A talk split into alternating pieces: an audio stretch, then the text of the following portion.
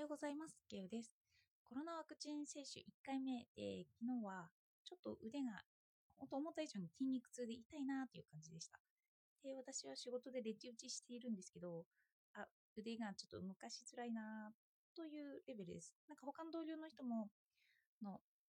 コロナワクチン接種して腕が筋肉痛になってるって言って、あの、熱は出てないけど手が動かしづらいというようなことは言ってました。今日もまだちょっと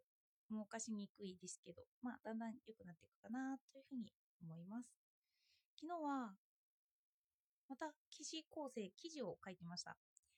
ぱりパソコンのサイト構成を一日中かけてこうやってしまうと、まあ、これで大丈夫になったかな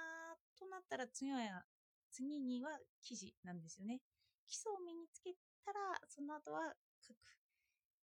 で、私はその基礎を身につけずに書くことばっかりやってたんですけど、次はようやくまた書くの方に回ってくるのかななんて思いました。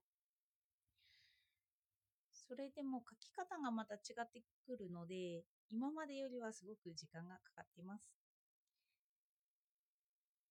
資料を調べたりして、データから出したりして、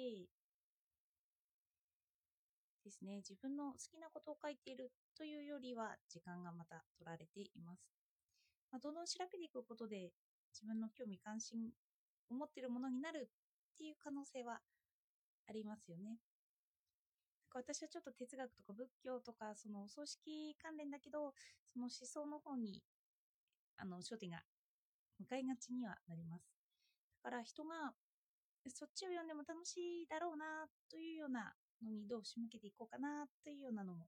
基本的な情報を入れつつ、ちょっとそういうことも書いていこうかななんて思いました。